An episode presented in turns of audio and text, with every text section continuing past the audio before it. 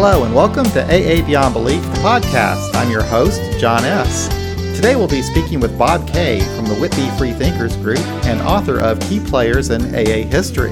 In this episode, we'll discuss AA's past, present, and future, including an interesting account of the Greater Toronto Area Intergroup's disenfranchisement of three AA groups and the resulting action before the Ontario Human Rights Tribunal.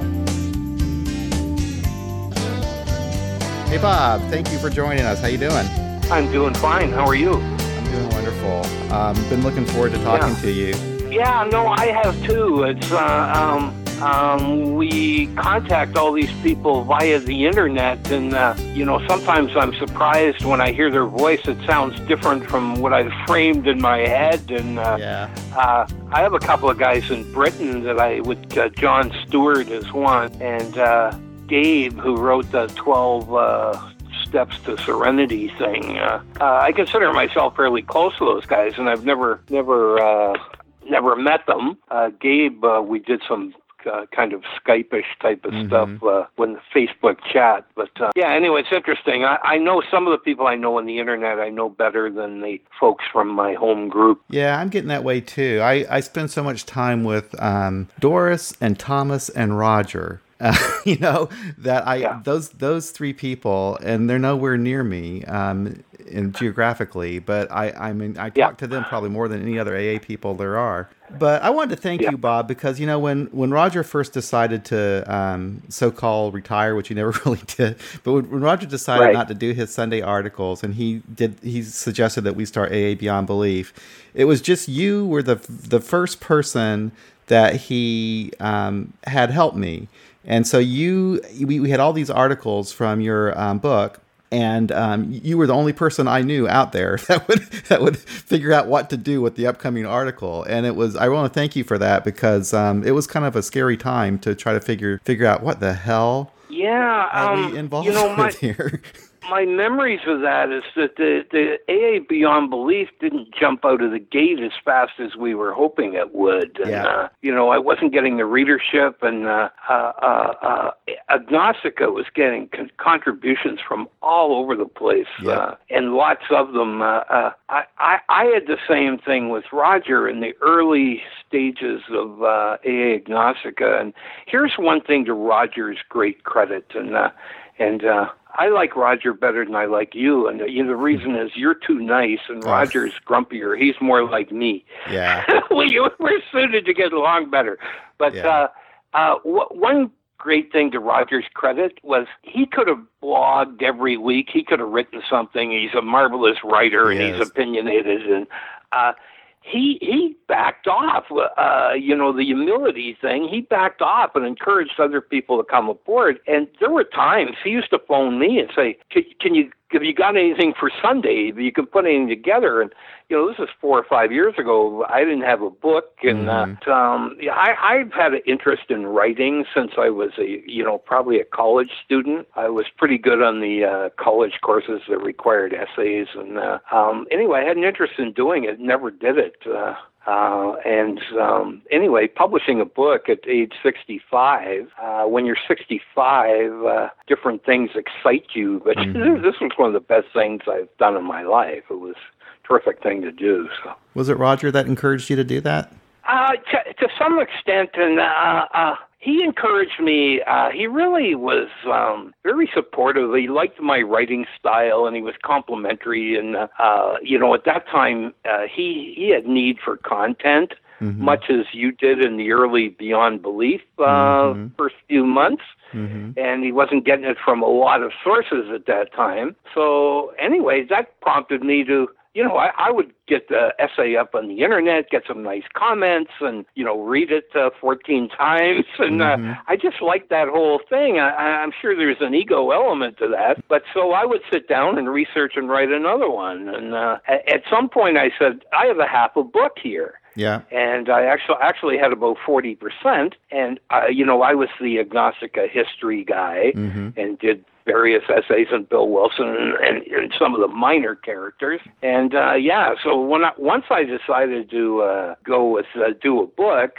uh, I really ramped it up, and uh, you know, as uh, uh, probably produced the last 60% of the book in maybe 10 weeks. Mm-hmm. Uh, the writing business, and some people out there that will be listening to this that have some writing experience, uh, like I, I get going full tilt. It's insane. And I get a meditation type of benefit when I'm into it. Yeah. Like I'll reach for a sip of coffee and it is ice cold Yeah. because I've been, you know, mindfulness into the moment for 90 minutes. Uh, intent, uh, focused activity, I think they call it. I don't know a great deal about meditation, but uh, a woman in a meeting one time was talking about focused activity, Mm-hmm. and I just totally related to that. I, I've heard other uh, musicians talk about uh, a meditative effect from playing the guitar or whatever. Yeah, I've experienced anyway. that with writing too. When I really enjoy just the experience and the process of of of writing and thinking it through, and just kind of getting lost in whatever it is I'm trying to to communicate. It's it is kind of a neat experience. Yeah, Um, uh, yeah. Anyway, something I like, and uh, uh, I really enjoyed it. And uh, at my age, I, I I'm not chasing girls as much as I used to. so. and that's the truth. Well, it's pretty amazing that you could write this like, you know, was fresh because all, all these people have been written about before, you know. So how did you manage to do that? Did, and did you did you find You know- anything new when you were doing your research? When when I when I came into AA, uh, and that's 25 years ago, uh, I'm I'm a reader. Uh, I, I'm finding uh, a big percentage of AA members aren't readers, but I was a reader, and I came into AA, and I, I just oh, the God stuff was driving me crazy.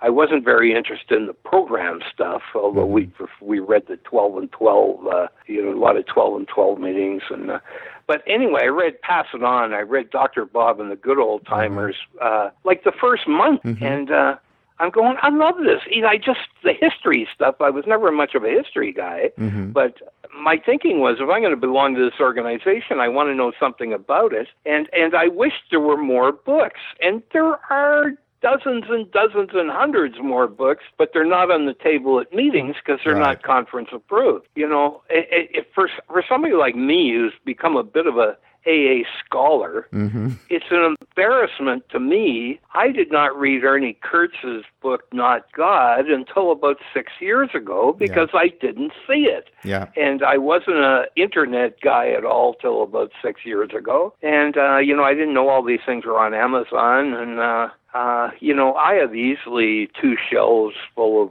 books that are related directly to AA. Mm-hmm. And of course, 95% of them are not conference approved because the conference isn't wasn't anyway. The AA wasn't too interested in publishing books not written by Bill Wilson. So. Right. Yeah, it still kind of seems to be that way, uh, unfortunately, I Yeah. think. But yeah, I was kind of like that. I like the history too. I, I remember reading those those two books, Pass It On and Dr. Bob and the Good Old Timers, pretty early on. Um, I've always kind of liked history though. So uh, Yeah, I want to make one point before I forget. And uh, people like you and me who are secularists, mhm. Uh, AA history is the great friend of the secularist because when I probe into the details of some of this stuff, the fundamentalist party line uh, jargon isn't confirmed always by the history of the events.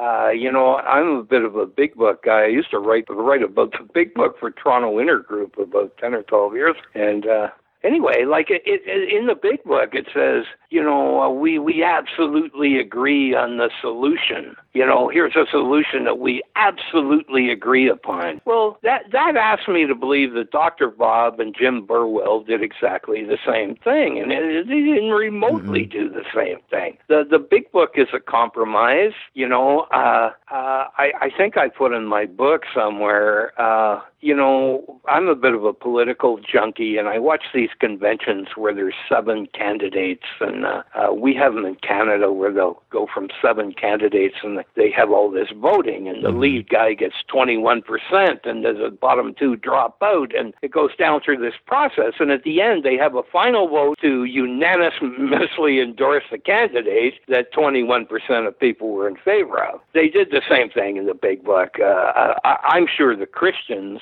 were not delighted with God as we understood him. You know, uh, I, I'm sure Dr. Bob and the Troops didn't like that. And here's a, uh, oh, I got a, um, I'm a book junkie now. Uh, uh, I got a biography of Bill Wilson that I didn't own. I saw it online. I own every one that I ever see. I've got to buy it and have it. Anyway, uh, uh, I got a new one the other day, so uh, I'm pretty up on Bill Wilson. And uh, uh, Bill Wilson was a visionary. He mm-hmm. he moved AA uh, probably not enough for me, but he moved it somewhat away from the uh, religious roots and uh, there there are big book thumpers in my area. Yeah. Who are God, God, God, God, God, God, God. But if AA was Christian, they'd probably be somewhere else. Like so, a lot of the God people in AA aren't Christian at all, other so than they love the Lord's Prayer. When Bill started out, when okay, because he had that experience in Towns Hospital. So did he?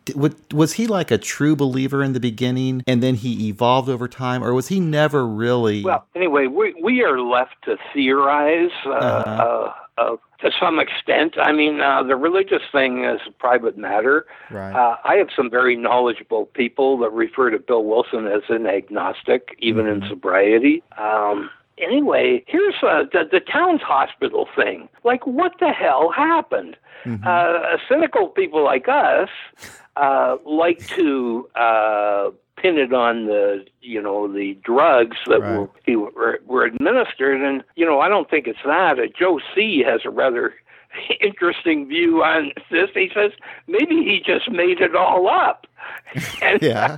you know that, that's a possibility. Yeah. Here's here's here's as a history junkie. Here's my take on it. Um, Bill Wilson's grandfather, paternal grandfather, mm-hmm. in 1877, big drinker, went up the mountainside, uh, probably. Uh, we don't know his blood alcohol level at the time on this mm-hmm. Sunday morning, but I, I'm guessing it was up there.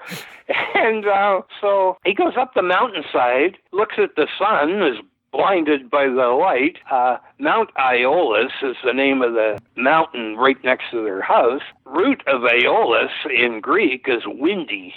So uh-huh. the, the wind for him was real. Uh-huh. So anyway, Bill Wilson's father. So this guy goes up the mountain and he, he never drank again. He had the contact with God, big mm-hmm. giant spiritual experience. Uh, lived another eight years, and uh, uh, as as far as we know, didn't drink again. So mm-hmm. Bill Wilson's father uh, was quite a drinker, and uh, he Bill Wilson acted like I did when I was married. I acted like I was single. I went to bars and came home, and Bill Wilson's father's mother owned the uh, inn with a bar, and his excuse is, I'm there helping my mother. Well, he's bartending and getting hammered every night. So Bill Wilson's mother used to tell this grandfather story over and over again. Oh. You know, her subtle way of taking a shot at her husband. Maybe you ought to do this. And meanwhile, Bill Wilson is listening to this story over and over oh. again. And uh, you know, uh, the human brain is interesting. Uh, you know, I'm sure Bill had, uh, you know, could run a movie of this event sure. in his head. So when the time of great need in December 34 and he's in the hospital and uh, you know he knows he's going to die or something terrible is going to happen if he doesn't stop drinking within a short period of time I think he willed the spiritual experience it was an act of will what can I do with this and he just started tossing grandpa's uh, story through and through in his head mm-hmm. and uh you know, he hints at this in uh, um, what's the dull book that I don't like too much? Alcoholics Anonymous comes of age. He says, "In my mind's eye, blah blah blah happened." Well, yeah. what does "in my mind's right. eye" mean, other than in my imagination? anyway, yeah. I think he just lied there and said, geez, I wonder if I could will myself to a spiritual experience uh, like my grandpa had. Uh-huh. And, uh, you know, imagine the winds blowing. And, uh, you know, a cynical bastard that I am, I, I hint in my book, I said, you know, maybe the, maybe a nurse assisted the wind blowing thing by leaving the window open. yeah. You know, a cold December yeah. day. Uh-huh. And, uh, but well, reality is we don't know. Yeah. Uh, just uh, um, for those of us that don't think there's a creator, uh, you know, even a lot of people that believe in the creator don't buy into that he reaches down and uh, takes a screwdriver and adjusts. Alcoholics to fix them. You know, it's a pretty ludicrous idea when millions of you know infants are starving in Africa. But yeah. So anyway, stuff like that is in my book, and and my book is you asked about research. I did not do original research. What I did was I read 50 books and bring the highlights. So I would read a book on Clarence Snyder that uh, not too many people would be interested in reading 300 pages about, and I'd bring a six-page essay. Here's the highlights of Clarence Snyder. I did the same thing with Carl Jung. I read his autobiography and uh, some other stuff, and uh, I think it worked well because uh, the way you tied in the um, Bill Wilson's grandfather's story to his um, experience at Towns Hospital. I've never read that tie-in anywhere else before. Yeah, well, it's just uh, like something I observed. I mean, a fundamentalist isn't going to see that. No.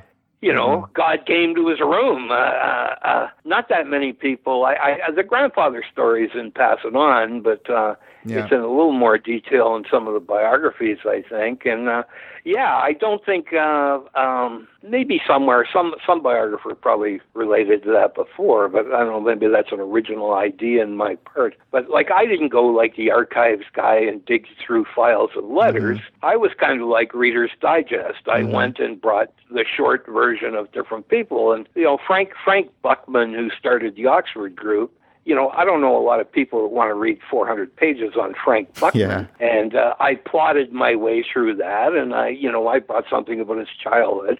Frank Buchman uh, is interesting. His father was a liquor distributor. I didn't know that. Yeah, and his mother, a lot of religious nutbag mothers in these scenarios. Dr. Bob's mother, total religious nutbar uh, Dr. Bob was forced to go to church five times a week uh, as a child. And, uh, you know, at university age, he vowed never to set foot in another church again and only violated that by going to a few weddings till, uh, you know, 1933. Yeah, interesting stuff. But, uh, you know, and and the the book, the AA book, that was really motivated. Why did they do it so fast? They had like you know, maybe 70 something guys, or maybe mm-hmm. 82, depends where you read the number. Uh, Bill Wilson was an exaggerator. He rounded it up to a mm-hmm. 100. And uh, they did that to make money. You know, uh, here, here's the two great failed entrepreneurs, uh, Hank and Bill Wilson, uh-huh. and they're three years sober, and things aren't coming together you know, they are scraping along and, uh, you know, they've got this little business going and they got evicted out of their office and had mm-hmm. to move to a smaller office. Mm-hmm. Uh, so these two big shots, how are we going to make money? And Hank laid out the charts to a million books sold and mm-hmm. all the mm-hmm. money that would pay back to the investors. And mm-hmm. Bill Wilson and Hank, they each owned 33% of the book. So, mm-hmm. you know, the, the party line story is, you know, oh, and the uh, uh, organization AA wanted to own its own, own book and blah blah blah. They didn't own the book. Mm-hmm. Bill Wilson owned a third. Hank owned a third. That's they got those yeah. thirds for doing it, and uh, the investors owned the other third. They were going to get paid off. And in right. 1940, you know, the the budding uh, what they call the Alcoholic Foundation, mm-hmm. they took Bill Wilson and said, "Hey, you can't do this and uh, so they they worked out a new uh, deal mm-hmm. where uh, you know he got royalties instead of this ownership. Mm-hmm. That that ownership, by the way, that one third share, mm-hmm. if if that would have Bill Wilson and his heirs, we'd be up to two hundred million dollars now. Wow. Yeah, That's and, interesting. and Bill Wilson, Bill Wilson, Lois Wilson made a lot of money out of book royalties. Uh-huh. She was making a million dollars, a million dollars a year in 1986, 87, towards the end of her life. So the uh, the fact that the book didn't take off in sales like they projected doesn't change the fact that it was they were trying to make money at this thing. That's probably the primary reason. And and the sad part, if they had waited another five years, I think the book would have been better. Yeah. You know, uh, um, Bill Wilson kind of mellowed out a little bit, and uh, you know when he threw the, the the spiritual experience appendix in the back of the book, I mean a nice bone to guys like Bob Kay and John S. Yeah. You know, you need a personality change, and uh, you know, I, I'm a believer in when you strip away the religiosity, uh, there's some good stuff under there. Yeah. And it's like when when you strip away the drinking from Bob Kay, there's some bad stuff in there, Mhm. and and I'm a resentful son of a bitch, Mhm. and you know I have fears that I'm embarrassed about as a Mhm. 40 year old adult, Mm-hmm. and you know who wouldn't want to have less of some of that stuff? Right. So No, I agree Uh, with that too. years- yeah. There's a process that you go through um, through this. Through uh, for me, it's through the steps, but it could also just be through every the totality of AA. But there's a process you go through to get to know yourself. I think, and so that you can understand where you need to change. Because I do think that we need. Yes, I. I needed to change anyway. I felt like I did. See, I, I, I'm a big believer, and, and three years ago, another guy and I who thinks like I do, we started uh, a free thinker meeting in Whitby, and where I live is uh, it's about 20 minutes east of Toronto. hmm Uh, but the Toronto downtown meetings, they're like an hour away from me if I'm going in any kind of traffic. Right. You know, if I went at three o'clock in the morning, I could get to door to door in 35 minutes. hmm But uh, I live, in, you know, on the fringe of a city of five million people, hmm and uh, traffic is insane, and rush hour is six hours, and uh, so uh, anyway, when we we started this, uh, we we were at the planning stage of this probably about 37 months ago, and Joe hooked me up with this Craig C. And the reason we have this group group going is because of Craig C. I didn't want to start an agnostic group and be sitting there with a coffee pot and myself. Right. And uh, anyway, we we formed a little group, and I would recommend this to anybody. Try and get some partners uh, in starting the group. hmm And I think most of the ones start that way, two, three guys at least. hmm We had four, and we lost two in the first two months. So, mm but we came out of the gate with a decent attendance. But we weren't hitting the target market right away. Uh, we had a lot of uh, believer kind of supporters, liberals, and then friends of mine would come. And uh, then we're in downtown of a small town. hmm Well, not a, a small, small town, but 100,000 people. Right. Um, and we get people, we got our meeting kind of in the book. That's a whole other story and a bit of grief doing that. Mhm. But uh, we got a bit of runaround from the local intergroup. We, we don't read Altered Steps, by the way. Right. Uh, I was at the Ontario, uh, at the Toronto, most of the intergroup meetings when the witch hunt was at its uh, full fervor hmm and uh, reasonable representatives, reasonable members of AA were convinced that, boy, this re- changing the steps is a bad thing. And Would you uh, like to so, go into that, Bob? D- the whole Yeah. thing about the intergroup from the how it all started? Because my understanding Yeah. was when when I was talking to Roger that okay, these groups started like in 2011. They had these altered steps that the intergroup itself had on their own website and let Yeah, these it's- groups it's- read at their it's, meetings. It's it's even a little better than that. The the the first uh, agnostic meeting, Joe and some other people started uh, Beyond Belief. That was September 2009. okay. So that group come out. I remember hearing it announced, and a friend of mine who I took as a kind of religious guy, or you know, real AA fundamentalist guy, but a nice guy, and we always get along well. Uh, too many of us are, you know, we bristle at the. Uh, you know, religiosity, and we stop ourselves from making friendships with some otherwise nice people. And Mhm. I've been lucky; I didn't really do that. So, anyway, 2009, the first group comes up, and uh, Larry's group, uh, We Agnostics, was started a short time later. So they had these two groups going, and you can put up a page for your group and connect a link off the Toronto Intergroup website. So these groups had a link off the Toronto Intergroup website, and they had the agnostic, uh, you know, one of the agnostic versions of the 12 steps up on the website, and Toronto Intergroup would link you off to that, and that ran fine for about 20 months I see. Okay. no big deal. But here, here is, uh, you know, and again, a bit of speculation, but uh, the composure of who is on intergroup, the, they change every year. Right. Putting new committees on and whatever. Anyway, somebody, uh, and these groups were operating quietly and helping people, and I think totally not affecting AA as a whole in a negative way, hmm just targeting a, a market that is underserved. hmm So so anyway, some radicals got wound up about this, and uh, so they brought a motion to uh, boot these groups out, and that was in May of 2011. Okay. And anyway, there's the discussions going on, and somebody says, "Geez, we should carry this over till." Uh, uh, and anyway, they just pushed to jam it through, and they jammed it through, and it was 25 votes to kick out the groups. And of course, the the ones in favor of kicking out the groups, they arrived with prepared speeches, and uh, mm. you know, uh, if they had uh, they had rallied some of the other camps, and uh, you, they did good political stuff. Anyway, mm. they only won 25 to 16 with nine abstainers.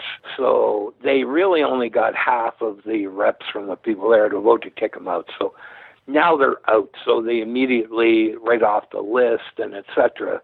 And now, the, the, the groups Toronto, themselves the way, didn't have a representation. Is that right? They weren't there to vote. Well, they they had up to that point. Gotcha. And I mean, a, a, a lot of what you'll read online. Oh, well, all they did was lost lose their position in the list. No, they didn't. They they got disenfranchised from right. Toronto Intergroup. They have no vote. They didn't even get to vote when there was a motion to relist them. They couldn't mm-hmm. vote for mm-hmm. themselves. Okay. They have no vote in the affairs of Toronto AA that are under the purview of Toronto Intergroup. So. Okay in the normal uh, procedures, in six months, somebody could bring a motion to revisit the issue, and a motion came six months later to relist the groups. Of course, now they didn't deal with it that night. Now there's all the delays, and people are talking about it. And I was at all these meetings. I wasn't at the original one, but from here on, I'm speaking from eyewitness.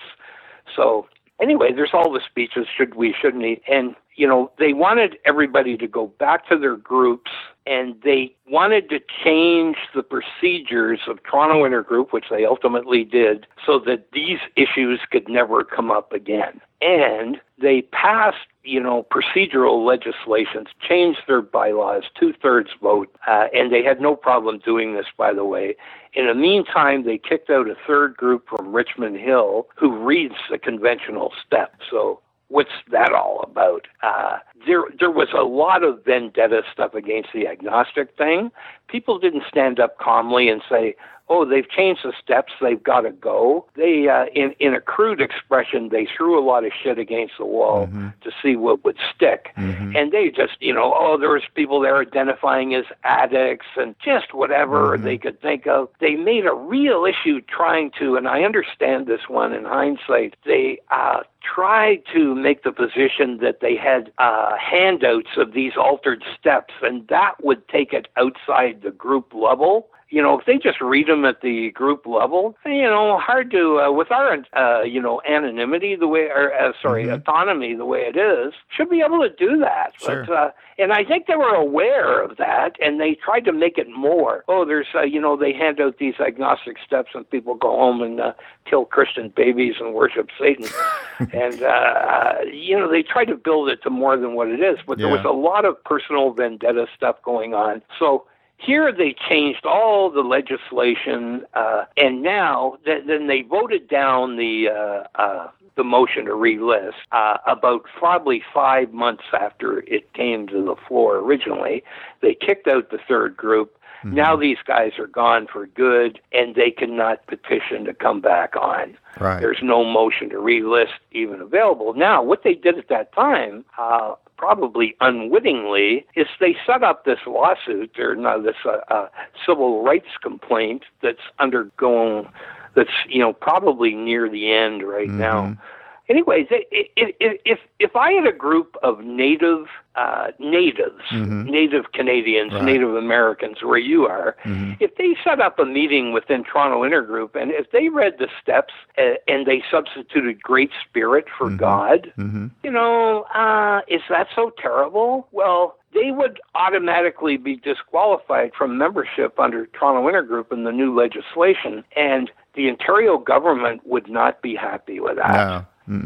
Uh, I read the civil rights le- legislation, and it is specifically uh, about groups like the Lions Club and AA, Mhm. and uh, you know, you can't disqualify black people. You can't disqualify, uh, you know, Muslims. Mhm. Uh, you can't disqualify based on religious discrimination. And it's very clearly in the legislation. We they're also guaranteeing freedom from religion. So Right. uh, uh, Larry, uh, as I understand it, uh, all indications to me, he's done very well uh, in pursuing his case to this point, Mm-hmm. and uh, I think it's going to come out in his favor ultimately. There's a mediation going on right now. Uh, I think uh, they're they're trying to work out some kind of settlement. Uh, I think Toronto Intergroup at this point knows they're in the wrong. Yeah. Uh, GSO is involved in this. I, I, my suspicion is that they are pushing Toronto Intergroup to settle rather than Mhm. have a, you know, more of a court hearing and a ruling mm-hmm. that could establish a precedent for, for elsewhere. Mm-hmm. You know, it's the same as like these celebrities get sued for some sexual, mis, you know, wrong Right. activity, and they settle out of court. And you know the people sign a non-disclosure agreement, and we go about our business. You know, in the Toronto Intergroup, I I think the groups will be relisted. Mm-hmm. Uh, and Larry might get some token amount of money, uh, Mhm. which he deserves for his Mhm. trouble.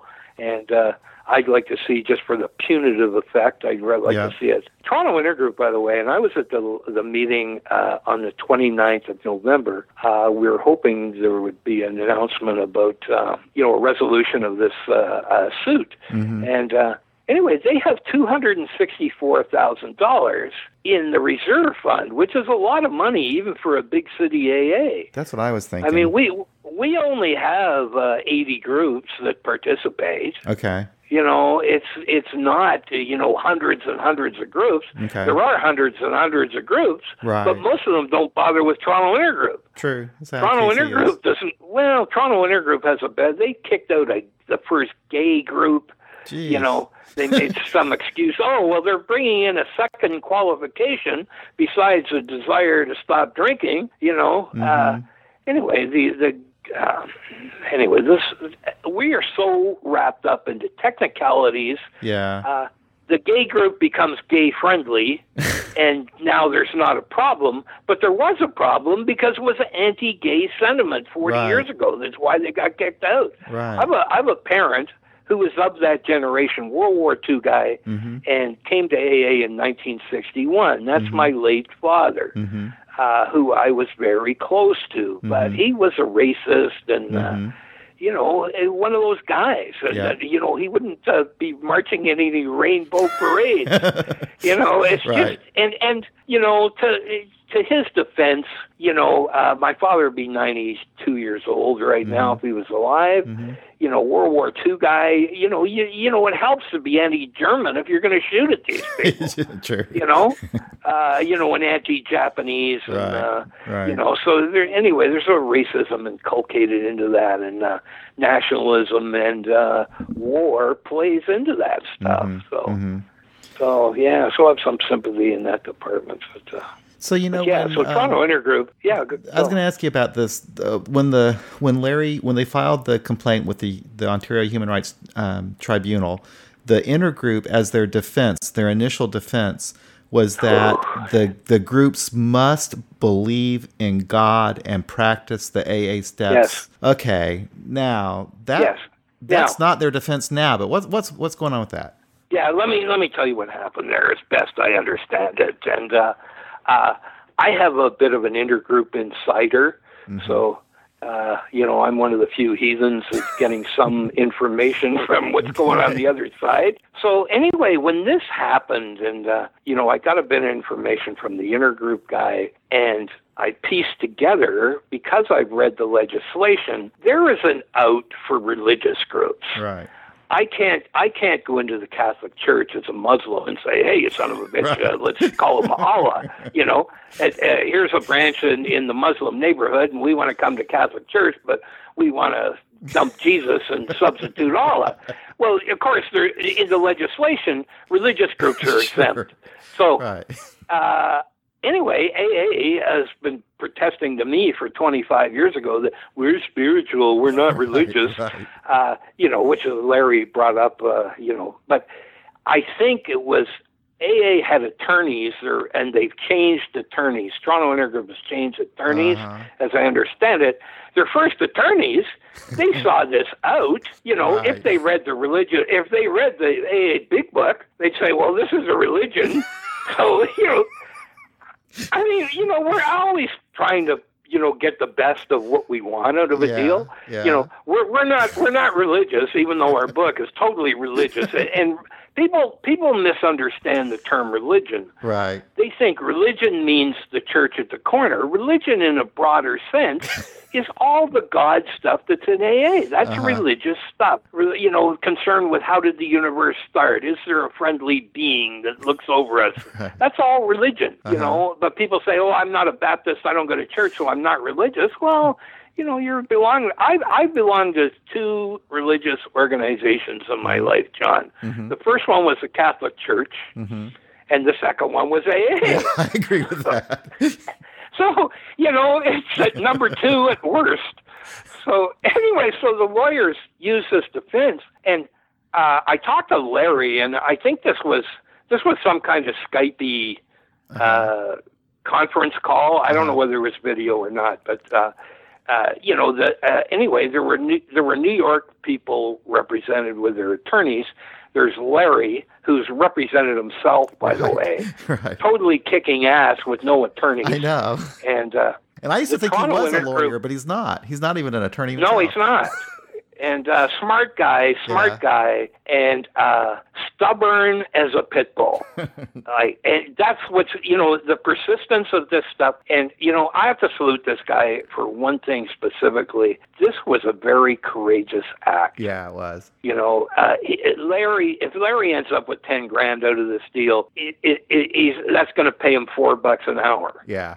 You Yeah. know, is that it, it, he's not doing this for the money. No. He's doing for this for the people yet to come Yeah. and for the principles, And maybe on the negative side is a bit of resentment against Mhm. Toronto Intergroup for other reasons too. Mhm. But uh, um, yeah, so uh, the lawyers. Uh, this is this is uh, and this is this came to the papers in February. Mhm. Uh, people people are just hearing about this. It's been going on for a year and a half. Mhm. And uh, when, if you and I file a complaint tomorrow to the Human Rights Commission, you know, four months from now, we end up in front of somebody, an adjudicator, Mhm. and okay, make your case. And maybe I filed, like lawyers do, a written presentation, and the other side files a response. Mhm. Anyway, they look at all this stuff, and 90% plus of cases are blown away right in the early going Mhm. and Larry's case was determined to have merit to Yeah. move on. That was already put him in the minor, minority of cases.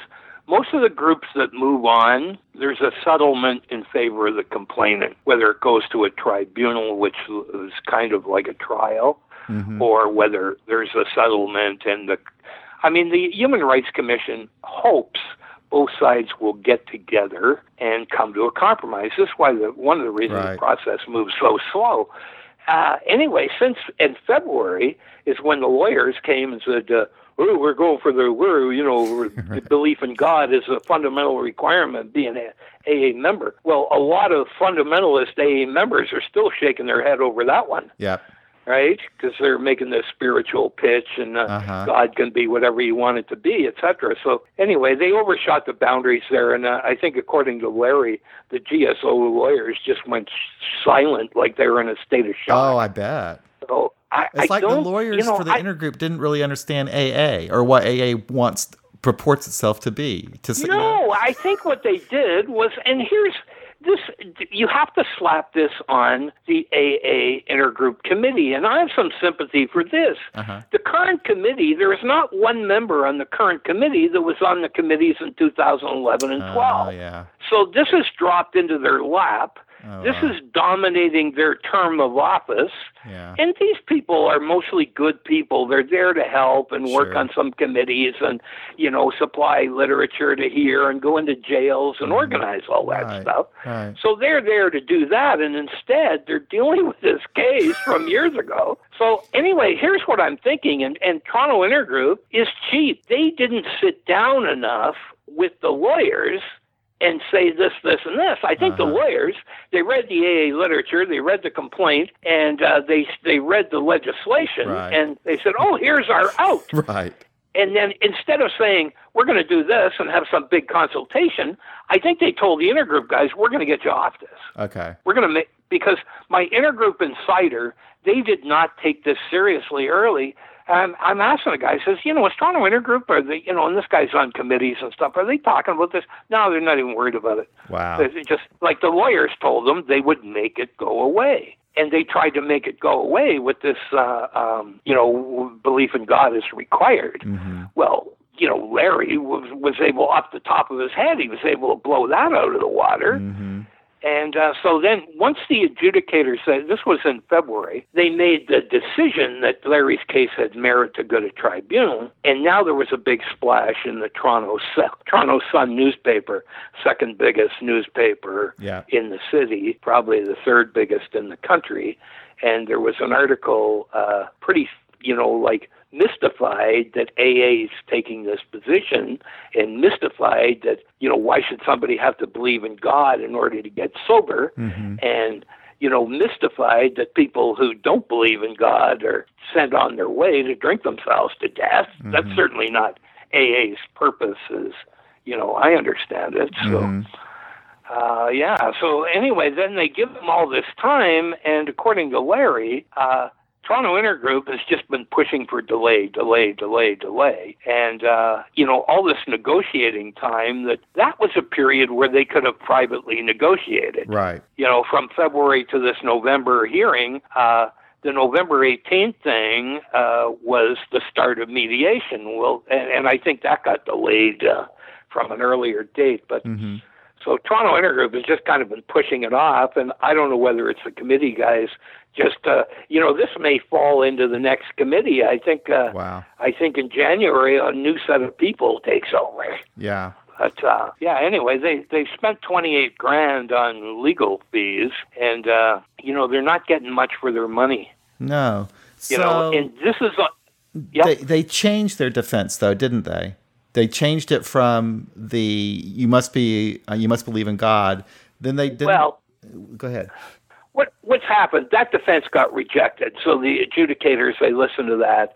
They listened to what Larry had to say, and they said, uh, "No, no, no, no, we're not buying this." Okay. So it's not so much like I don't know what they've changed it to, Mm-hmm. but yeah, they they backed away from that. Uh, there was a meeting immediately. I was at the February meeting, and uh, now and the the intergroup reps, so representing the groups, they've been pretty much kept out of the loop.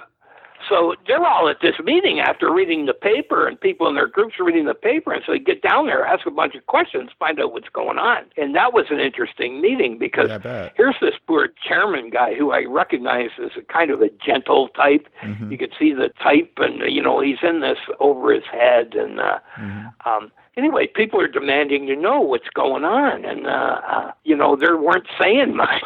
He didn't have much to say at this point, and you could see everybody in the committee was in a semi-state of shock that this hadn't gone away like their lawyers had told them was going to happen. Yeah. And that's where they, that's where they announced that they were going to change solicitors Okay. and uh, you know go with somebody else. And they said we kind of got misinformation. And anyway, that was the start of them taking it seriously at the intergroup committee level. They thought it was going to go away. Now, what their defense is now, I suppose, is. Oh, you've altered the steps, I so you're making it not AA anymore. So goodbye, form your own group. Right. Form your own group. Just don't call it AA. Right. You know that classic thing we see Uh-huh. online all the time. Yeah. Uh, but uh, but I don't think the Ontario government's buying that. No. You know, you don't have the religious exemption to make those demands, and here's the, where they have a problem. Larry's case is a little bit more complicated, but if I file a case tomorrow saying, "Oh, they won't admit me because I called God Allah at our Mhm. meeting," that would blow through immediately. Yeah. They can't do that. You No. cannot do that. Uh, Larry's, it's a little, you know, it's a little harder to see, but the Mm-hmm. legislation is there, I think, uh, where he's going to win. And I think Toronto Intergroup knows that now. Yeah. I think they're arguing about what the settlement is and what they can get away with, and then of course I think they have to bring it back to the groups and get it voted on. And that's going to be a whole other schmozzle because there's going to be people not want to follow the Ontario law because they think they have traditions on their side. so, So, what's going to be the ramifications? So, if what either way, if there's a settlement, I guess the settlement Okay. would be that they let the groups back in. yeah, here here's what I see happening. The groups are readmitted, and Toronto Intergroup becomes much more liberal than it's ever been in its 70 year history, Mm-hmm. and they are going to stay the hell out of the business of individual groups. Mm-hmm. You know, I know some fundamentalists who think what they did was wrong because they overstepped their boundaries. And there's things that I'm no expert on the concepts, but there's stuff in the concepts about taking no punitive action. Right. Anyway, they took punitive action against these groups. Right. They did. You know, hard to hard to deny that. Yeah. So uh, a a lot of uh, uh, like what I see online, and you know, people from Pittsburgh and Los Angeles, they're talking about the Toronto thing. You know, what do you know about it? You know, Right. they're bringing their own slant, no personal information. They're missing at least half the information Right. and uh, but you know they expound on it based on what they hope happens, I guess. Yeah. But uh, So if Yeah, if so- there's a settlement, there's no legal like precedent or anything, and so the just just to put on the record, to put on the record very clearly, and I'm not a lawyer either, so uh, I uh, this case was filed by Larry as an individual. This is not filed by a group. Right. Uh, I I am probably and and you know a stupid thing like uh, I'm one of the cool. I'm at the cool table of the mental asylum. I uh, I am one of the foremost Toronto area heathens. hmm You know, like I'm in the loop with what's going on. Right. I wasn't consulted about uh, we're thinking of filing a lawsuit, whatever. Right. Larry went and did that. Now, if he talked to a couple of people, uh, I wasn't one of them. Uh huh. But the the the suit, uh, people think, oh, well, the group sued AA. Mm. Well, no, that's Wow. not exactly what happened. Uh, Larry, as an individual, filed this, and he's been taking all the action, and I'm on the fringe guessing and, you know, hear little tiny bits here and there. Right. But uh, I was at the intergroup meetings. I've read all the press. I've read the legislation, and I, of course, I'm following it with great interest. If, it goes to a tribunal type of situation, hmm and there's a decision made. Uh, now there's this. I, I, I expect that would be a legal precedent being set. Yeah. And you know, different jurisdictions, uh, often a precedent in one area carries some weight in a different area. Absolutely. Like if if I'm in Detroit and the state of Michigan has civil rights legislation, uh, if it's anywhere near as close to the stuff in Ontario, Mhm. and uh, a lot of the Americans say this is a Canadian thing. It's actually Mhm. province of Ontario. Mhm. It's like uh, you know uh, our provinces are like your states. Mhm. So it's a state legislation, the province of Ontario, biggest Mhm. province in the country. Mhm. But that's where the legislation is. That's where the hearings are going on downtown Toronto, and uh, so yeah. So i i any jurisdiction with similar legislation, they're going to look and say, "Well, geez, in Toronto, this is what happened, and here's the decision." And uh, you know, there'll be a thirty-page uh, why we decided this, and that becomes part of the record. And and I don't think, especially Toronto Intergroup's not going to care too much one way or another. But uh, GSO New York does not want that precedent being set that Mhm. We we could have a hundred lawsuits in the next three weeks Yeah. in different parts of uh, the country. Right. Uh, you know, I mean, World the Services country- is part of all this suit. They're they're included with the Toronto Intergroup, aren't Yes. they? Mm-hmm. Yes, uh, what happened was uh, Larry kind of tagged them on, like uh, if uh, if I sue my ex-wife for, for divorce and I tag John S on there because he was Mhm. screwing around with her, it's uh, you know I, I become a co co-respondent, Mm-hmm. and uh, uh, uh, uh, there's some and there's some lawyers on groups I'm online with, and they're outraged that Toronto Intergroup wasn't dismissed, or no, sorry, no, the GSO wasn't dismissed Mm-hmm. oh well they you know they don't own property in the province of ontario and they anyway people just take the position that they supports what they want and go with Right. it anyway this is the internet era uh, uh, gso sells uh, books to Ontario. They do business in Ontario. Right. The other thing, before the 2009 delisting, Toronto Intergroup did a little consultation with the head office. Oh. Okay, they said they ran it. We're thinking of kicking out these groups. They read the Oh, right. uh, altered steps, and they got a response That's right. saying, "Yeah, you're right. Uh, you, you should boot these guys out." Which the woman that sent the response later backed off from. Yeah, Mary Claire. and she did a it was it, yeah, and her whole apology was in the Toronto Intergroup newsletter in September, but they didn't revisit the issue, Wow. right? So Wow, it's just wow. you know these guys are gone. So you know we kicked these guys out partly on false information, but and and I don't think Larry even brought up in the suit uh, Right. that uh, that May Claire thing, which he could have, Right. and I think that ties in. So, but but I don't think uh, GSO is worried that they're going to get slapped with a ten thousand dollar settlement or whatever. Mm-hmm. I think they're worried about a precedent being set, and now. Uh, you know, anywhere, and there's a variety of places that groups aren't listed. Right. You know, it's not are. just Toronto and Vancouver. Uh, you know, I think there's probably more where they're given grief than not. Uh, our our group in Oshawa, we've been in Whitby. We're in Oshawa is the uh, General Motors town just Mhm. east of me. The intergroup there uh, is kind of for the suburban east. Mhm. And um, anyway, we decided not to read steps. And here's my thinking on this. I think a group should be able to read whatever they want at their meeting, but reading steps is it's just a matter of principle. I don't think it helps anybody get better. Right. Uh, I was the last time I was at the Beyond Belief meeting downtown. Somebody said, "Oh, would you read the steps?" So I'm reading the altered steps, and I'm looking around, and there's four conversations going on, Right. the same as there in the other meeting. So we're not saving anybody by reading No. them this stuff. It's purely a matter of principle. So when uh, when we started the group in Whitby, our thinking was we want to help people that are currently not being saved. So we have a prayerless meeting. We don't read the uh, regular steps. We don't read any steps. We have a minimal of reading. Right. We have a one-hour meeting. We get to the meeting meet pretty quick, and uh, we ironically we have a step meeting, and we don't read the twelve and twelve. And we don't read the big book. We don't read any of that stuff. But we have, uh, you know, and, and let's get to an interesting one. We have a step three meeting. We have laminated cards with the regular steps Mhm. on them. So here's where AA is all about formality and format and legality. We read, uh, you know, we said today we're we, we're going to discuss step 3 and uh, two other topics we take as our format. But so. I put up my hand. I'm the group founder, but now I'm just a, a member. I put up mm-hmm. my hand and say, you know, I didn't do it that way because I, that doesn't make any sense to me. So mm-hmm. here's what I did instead. Mm-hmm. And somebody else said, ah, I just skipped this one. Yeah. Or whatever, whatever. And we are conveying ways to the one month guy how to deal with AA and successfully navigate your way to sobriety. And uh, so we, we felt that if we did the altered steps, we probably would have been kicked out of the, we would have been not listed. And we wanted to be listed. We wanted to get the word out there that we're here.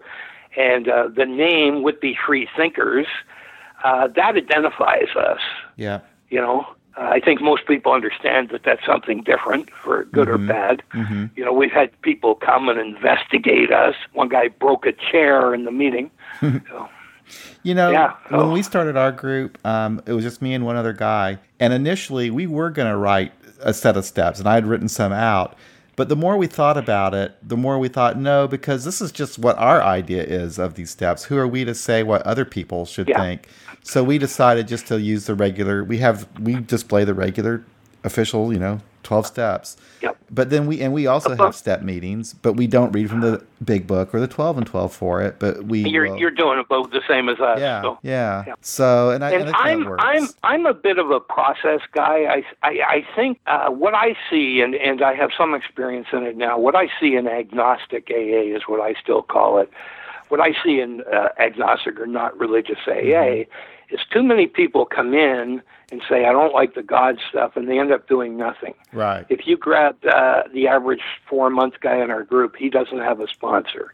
Right. He's, you know, uh, there's tremendous benefit I've gotten out of self examination, Yeah. amends, uh, you know, I think the uh, I think uh, the AA Big Book, uh, uh, its understanding of alcoholics and alcoholism is brilliant. Yeah. You know, uh, I, I don't get into little ar- arguments about allergy. Right. The time that was written, that's distinguishing a moral defect from a physical problem in me that's not in 92% of the population. Mm-hmm. And I think that's good from that perspective, and it nails that. And it nails it for me when I quit drinking uh, because I'm in big trouble, like I was doing in 1990. I'm quitting drinking, and then I'm going back to it, and I'm quitting drinking, and I'm going back to it. And the cycle of that, in the doctor's opinion, is brilliant Yeah. because once I've been sober for three weeks, I've just had all the sobriety I can stand, Uh-huh. and uh, uh, so I go back to drinking, and that's what alcoholics are like. Yeah. And I believe that a hundred percent and to the core, and that describes me. And if I don't engage in some kind of process, and Mm-hmm. you know, maybe it's refuge recovery for some people in the modern world. When you and I came in, there weren't a zillion choices, and Right. there weren't agnostic meetings in our area, Mm-hmm. and uh, you know, I, I'm hearing about smart recovery for years. I'm in a city of five million people. Mm-hmm. The closest smart recovery meeting to me is 50 minutes away, and I think there's only two nights a week. Yeah. That's how So is. smart recovery, a lot of places has next to no penetration, Yeah. and I'm not going to knock it. I don't know much about it. I read Jack Trimpey's original book, and I saw Mm-hmm. him on Phil Donahue years ago, the rational recovery thing it was at the time, and uh, you know uh, he he was a type- he was an angry guy, Yeah. and uh, you know, kind of the you don't want what he's got uh, type. But uh, but you know, I mean, he did his thing and stubbornly, you know, and uh, Stanton Peele have done some pioneering in favor of the anti-God thing. And, Yeah. uh, there's a, there's a guy on the internet on that Rowdy Rum well web, website, Mm-hmm. John C. Mhm. And he says. We all get sober the same way. We just label it differently I, I kind of agree with and that. uh yeah and uh you know an amend is an amend uh you know when i'm when i'm uh the last two years my parents were alive. I parented my parents and i Mm-hmm. really stepped up to the plate. This is one of the things i'm most proud of in my entire life more than the book probably. Mm-hmm. you know i had a mixed relationship with my parents some good some bad. Uh, it was good when they were lending me money and uh you know bad in some other ways. But anyway, in the last two years, I had a brother out of town and a sister out of town, and I have two ed- elderly parents. I got to go to doctor's appointments twice a week, and have no car anymore. So I'm doing their shopping and taking them shopping, and I'm taking the old man out to two AA meetings a week because that was his favorite place to go in the world. Rather go to AA meetings than go to Hawaii, and. uh so anyway, I'm doing all that, and um, that doesn't matter whether I believe in God or not. no. That's being a decent human being, and I sleep real well at night. They've been dead for ten years, and I don't have a bunch of guilt that I would certainly have if I hadn't done that stuff. Yeah. So that stuff comes from AA. Yeah. You know, I am not an amend making guy as my default position. Right. You know, I am not a do the right thing guy as my default position. Yeah. I am do what's best for Bobby and Yeah. you know uh anyway that's a change and that's i think uh you know like if somebody pressed me and said geez you're sober 25 years have you had a spiritual awakening Yeah. I go, I don't know.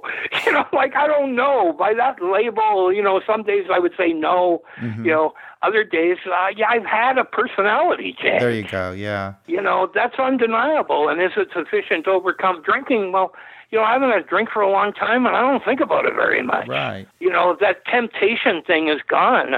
I'm trying to lose some weight right now. I'm thinking of cheesecake right now, Right. John. So, So- you know, when you when you want it and uh, you're just keeping away from it, Uh huh. uh, you know, that's hard. Right. That's hard. So, you know, I, I, I am not an AA hater. No. Uh, you know, I, I even today I belong to a conventional group, Mm-hmm. and we set this, uh, and we might change this, but the meeting we started in Whitby, we set up as a meeting. If you know the difference, there's no members, and it's Mm-hmm. Oh, a service okay. meeting. There's a couple of benefits to that. Uh, one thing, we can't get a bunch of fundamentalists come in, join the group, and uh, make a motion to change the group and pass it because they got 12 new votes. Uh, Craig and I have uh, total control. You know, Gotcha. so That's When's the next committee meeting? but I don't think we're having one. So, uh, Craig was in a group uh, and here's his background. Very nice guy, this Craig guy, about 16 years sober. Totally different story from me. I was an atheist in day one, arriving in AA, and I wasn't shy about telling people. Craig came in and he did everything they told. A little more like your story, Yeah. I think. Uh-huh. Did everything in the conventional thing. Like, uh, you know, people said to me, "Pray." I said, "What else have you got?" and you know, but Craig, Craig did the prayer, the whatever. And just after like 12, 13 years, he's solid in his sobriety, but he knows he's masquerading this thing that he never Uh-huh. really believed in. And he decided to be more authentic. Right. And uh, yeah, so that was his interest. Anyway, he was at a group uh, uh, near Oshawa, and they passed a motion to get rid of the Lord's Prayer, which is very, very rare in this area. Mm. Every group ends with the Lord's Prayer, Yeah, it seems to me. Uh, that- that's the nature of you know AA is very regional. Mhm. If uh, you know if it goes one way, that whole region tends to go that way. So Mhm. anyway, they they pass a motion anyway, uh, and here's, you know, I'm sure, uh, you know, they they wrap themselves in cloaks of the end justifying the means. But 15 people went and joined that group, re- brought up the motion the next month, reversed the decision, put the Lord's Prayer back in. Uh, half the people quit the group, and uh, anyway, there's there's a type of manipulation, and uh, Yeah. you know, uh, Toronto Toronto Intergroup when they uh, had the motion to relist those groups, they did something similar. I was walking from the parking lot to the uh, intergroup meeting, and there were four guys got out of a van, and I'm walking, uh, you know, 20 feet behind these guys, and I could hear the conversation.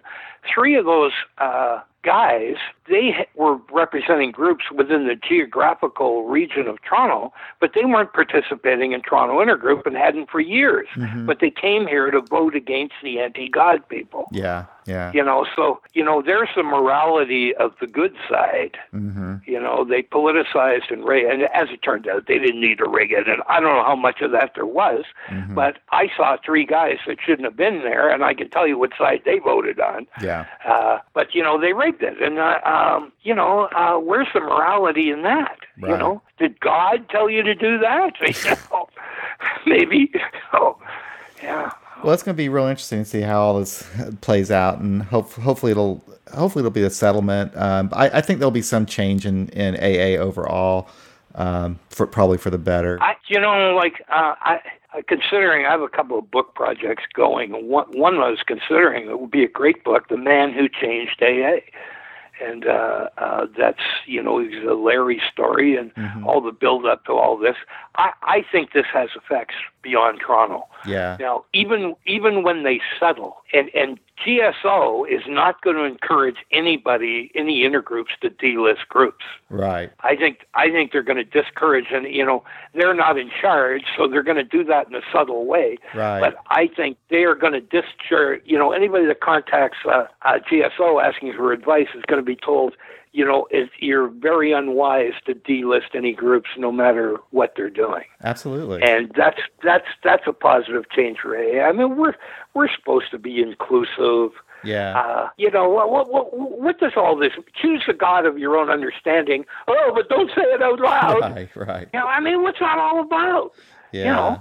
So, talking about just to wind up things up, um, what do you have you're working on right now for a new book? What are you doing? Well, just quickly, and it's a good thing we burned up all the time because I have I have starting one that I think is fascinating, hmm and it's going to be a historical fiction regarding Bill Wilson. Yeah.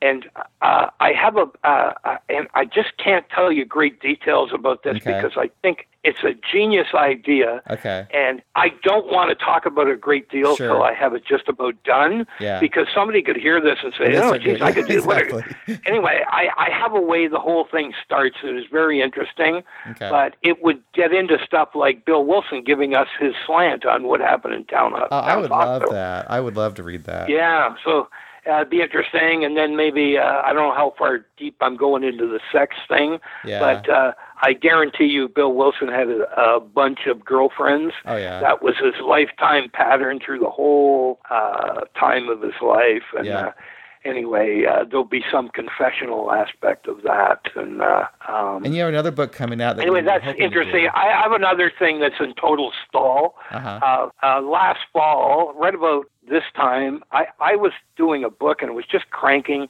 It's about like addiction treatment pre AA. Oh yeah. And uh, the na- name of that book tentatively is The Road to Prohibition, The Road to AA. Uh-huh. And I have two two pathways running, you know, all the temperance stuff that Yeah. led up to prohibition, four chapters on temperance, Carrie Nation. Uh, there were a bunch of groups like the Washingtonians. We Mm-hmm. think that's unique. We just heard about that. Oh, the Washingtonians. There were dozens of those groups and local ones, and some of them, and they all had success. AA didn't open the door to success in treating alcoholics. They opened the door to keep it going for a while. And what happened with these other groups, the main character would die and the group would die off, or they would get in some political controversy. And, uh, you know, uh, the longer I'm around this thing and the more I know about history, AA's big, or Bill Wilson's biggest contribution may be the 12 traditions more than the steps. Mhm. I don't think the steps are that important. Mhm. And don't shoot me for this, Right. Uh, fundamentalist folks, but I don't think the specifics of the steps are very important. Mhm. But I have to be doing something. You know, Mhm. Right. Referee, refuge recovery, which I don't know a great deal about, is going to work for a bunch of people. They Mm-hmm. don't have any steps, but they have some kind of process. I need to be doing something to counteract this uh, uh, disease or Mm-hmm. malady, whatever it is, and uh, so that's good. So anyway, I have stuff like that in the go, and I've really I set that that project aside last fall to take a break for Christmas, Mhm. and have done hardly anything on it since. Mhm.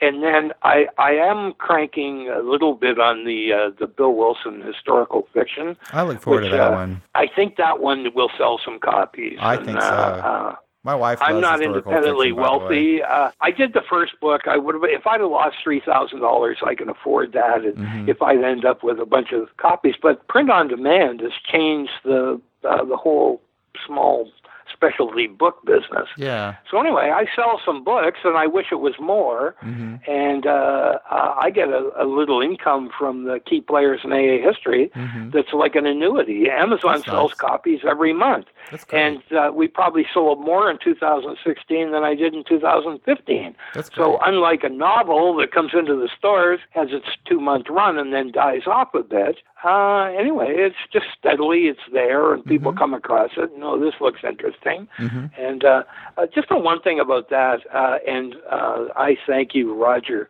Roger said to me one time when I was cranking this book, he said, I think I can get Ernie Kurtz and Bill White to do the forward. Amazing. And uh, I almost drove to Hamilton to smell Roger's breath because I thought he'd been drinking. Uh huh.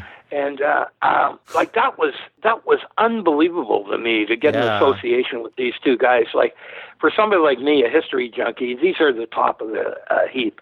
Oh yeah. Uh, Bill White's lesser known because he's written less specifically about AA, Mhm. more about the treatment industry in general. Mhm. But Ernie Kurtz, I mean, not God, the spirituality of imperfection. Uh, you know, anybody that's ventured outside conference approved material, this guy is fabulous. Yeah. And, uh, you know, he writes the foreword to my book. That's incredible. And uh, I almost started crying. I mean, Yeah. I, up until we had it, I didn't think it was going to happen. hmm And then in the midst of this, we don't have the foreword yet, Mhm. and uh, Ernie Kurtz dies. Oh.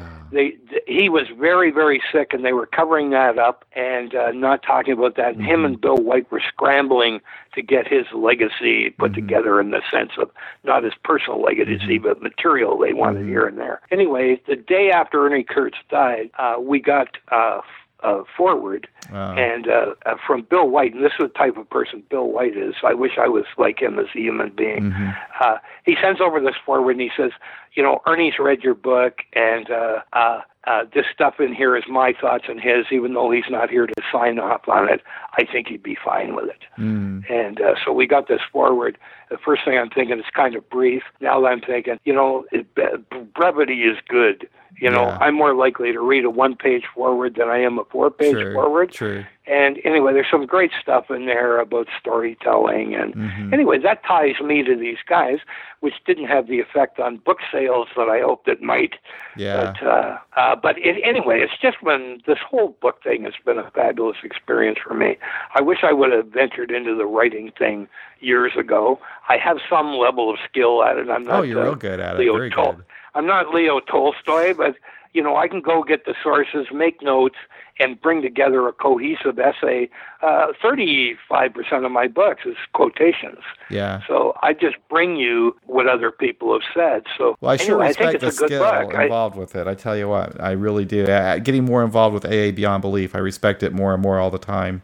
How people can put these things together. It's incredible. So the yeah. Anyway, I think sometimes you're you're a bit like me. Uh, we're maybe reluctant to recognize our own skills. Like Roger said to me one time, he says, "Oh, you're a better writer than I am." I'm going, "Are you crazy? You're fabulous," and he Yeah. is. He's way better than me.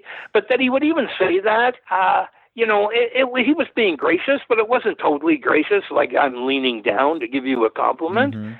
You know, he meant you're a very good writer and uh, certainly the equal of him. And uh, as he was saying it genuinely, and I'm not, but what a nice thing to hear. And uh, you know, I think in a small way, uh, I'm gonna, you know, I'm getting to the age now. You start thinking, get your affairs together, Mhm. and uh, you know, this is something I'm leaving behind. I think it's a tiny contribution to AA in a way, and uh, you know, and to people interested in AA history. Mhm. And uh, I wish more people were Yeah. to a greater degree.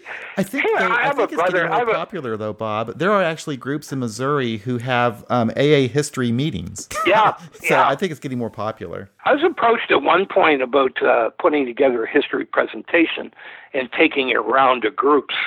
Mhm. You know, so at their speaker meeting instead, here's Bob Kagan to tell us about history. But I, it just, I thought it'd be a bit self-serving uh, Hmm. with me there with my stack of 30 books for sale, and uh, um, it just is a bit not AA-ish. Uh, so yeah. anyway, I wasn't unhappy when we didn't pursue that. But Sure. I, I have a brother who's an executive and very well off guy, getting ready to retire, and won't have to sell his four million dollar house to do that.